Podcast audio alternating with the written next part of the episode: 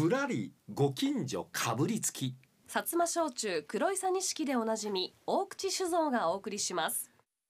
さあこの時間は皆さんのお近くのこんな面白い店がある変わった人がいてはる。こんなんちょっと原田さん近所で話題になってんだけど調べてもらわれへんやろか。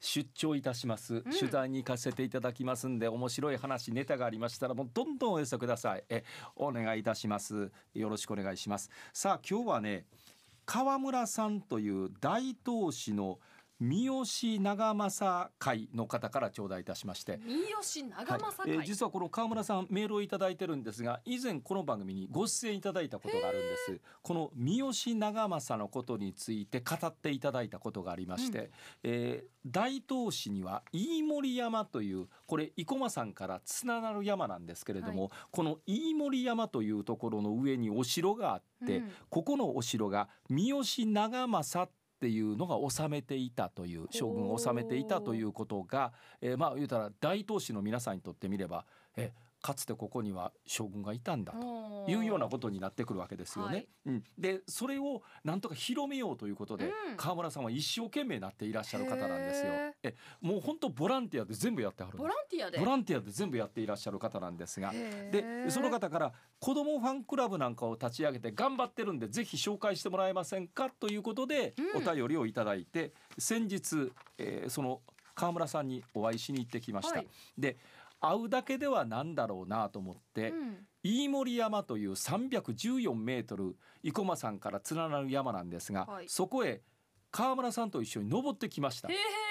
はい、えー、314メートルと言ってたんですが、はい。登り始めると大変でした。えそうなんですか？かなりきつい坂っていうか階段がずっと続くところで、はあ。え甘く見てました。原田さんもうええ年なんですから。なんでそこへ川村さんと登ろうかと思ったのは、はい。やはりその三好長政がうん。どんな気持ちでその大東の飯盛山から下を見下ろしていたのかその気持ちを知りたいなと思ってはい。上がってきたんですが、うん。えーこれねうん野崎観音というのがあるんですよね、ええええ。そこからこう上がっていくんですが、うん。えーまずですね、えーそのお野崎観音に行ってまいりました、はい。その様子を聞いていただけますか。川村さんのお話です JR の学研都市線野崎の駅から歩いて15分ぐらい、えー長い階段を登ってまいりましたらこの野崎観音というお寺の方にやってまいりましたこのお寺野崎観音野崎参りというのは皆さんもどっかで聞いたことがあるかと思いますが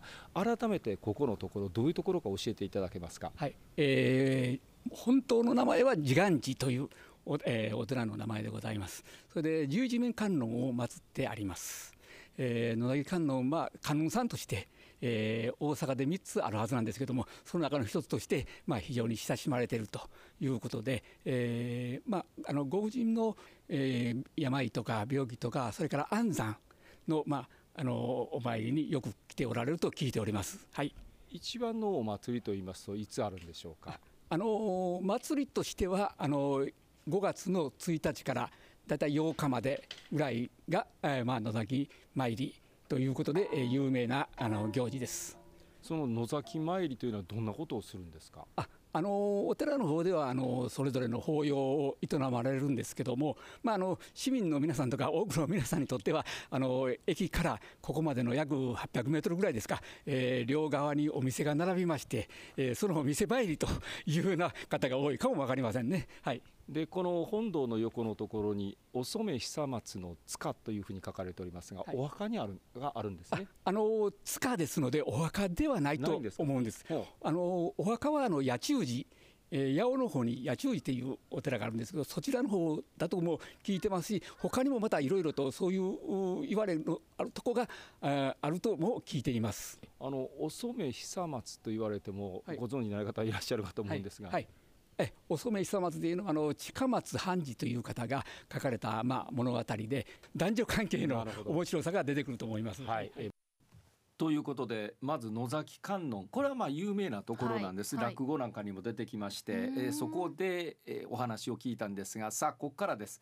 急な階段急な坂をずーっと1時間ちょっと登っていく。結構ですね。結構なんです。この結構だ暑い時に。はい、えー上がりました、はい。上がったところこれがすごい景色でしてはい。視界が270度。ほはい、うもうシマウマより見えてんちゃいます？京都から、はい。北は京都から、うん。なんと南は泉州までえ？全部見渡せるという。へえそんな場所あるんや。正面はですね、えー大阪湾淡路島、うん。天気が良かったら明石海峡大橋まで全部見渡せるという。もうほぼハルカスみたいなもんですね。ハルカス以上です。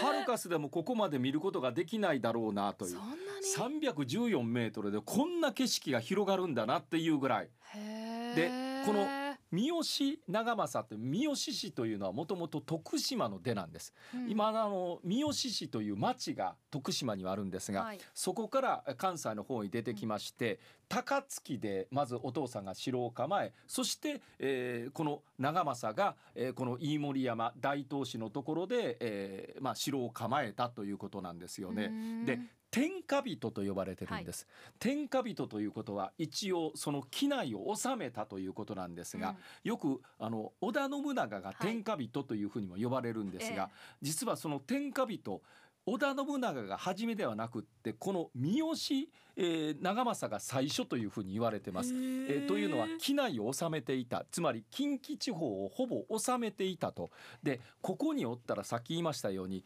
京都からそして泉州まで見渡せる、うん。でちょうど真下にですね東高野街道という街道が走ってまして、うん。本当にその人の流れを全部見ることができる。しかもここに石垣がまだ残ってるんです。あちこちに石垣が自然な積み方で残ってまして、うん。ここにお城があったという証みたいなのを見ることができます。で京都に対してここに城が建ってるのが見えるんですよ、うんうん。だからこれ威嚇できると。あ京都の町を威嚇できるとこんだけ見渡すことができるんだぞと、あはいお前ら攻めてきても絶対あかんでみたいなところがあったんですよ。で機内を抑えることができたというこういう武将がいてるんですよ。知らなかったこのやり方を真似て全国統一天下統一を図ったのが織田信長やと言われてるんです。つまりこれを模範としたと。この三好長政のやり方を模範としたというこういう方がいらっしゃると。知。らなかった、はい、でねこの川村さんはなんとかこれを NHK の大河ドラマにしてほしいということで、えーその高槻、はい。あるいは、えー徳島の三好三好。うん。えーこの辺りの皆さんと一緒になって活動を始めていらっしゃいます。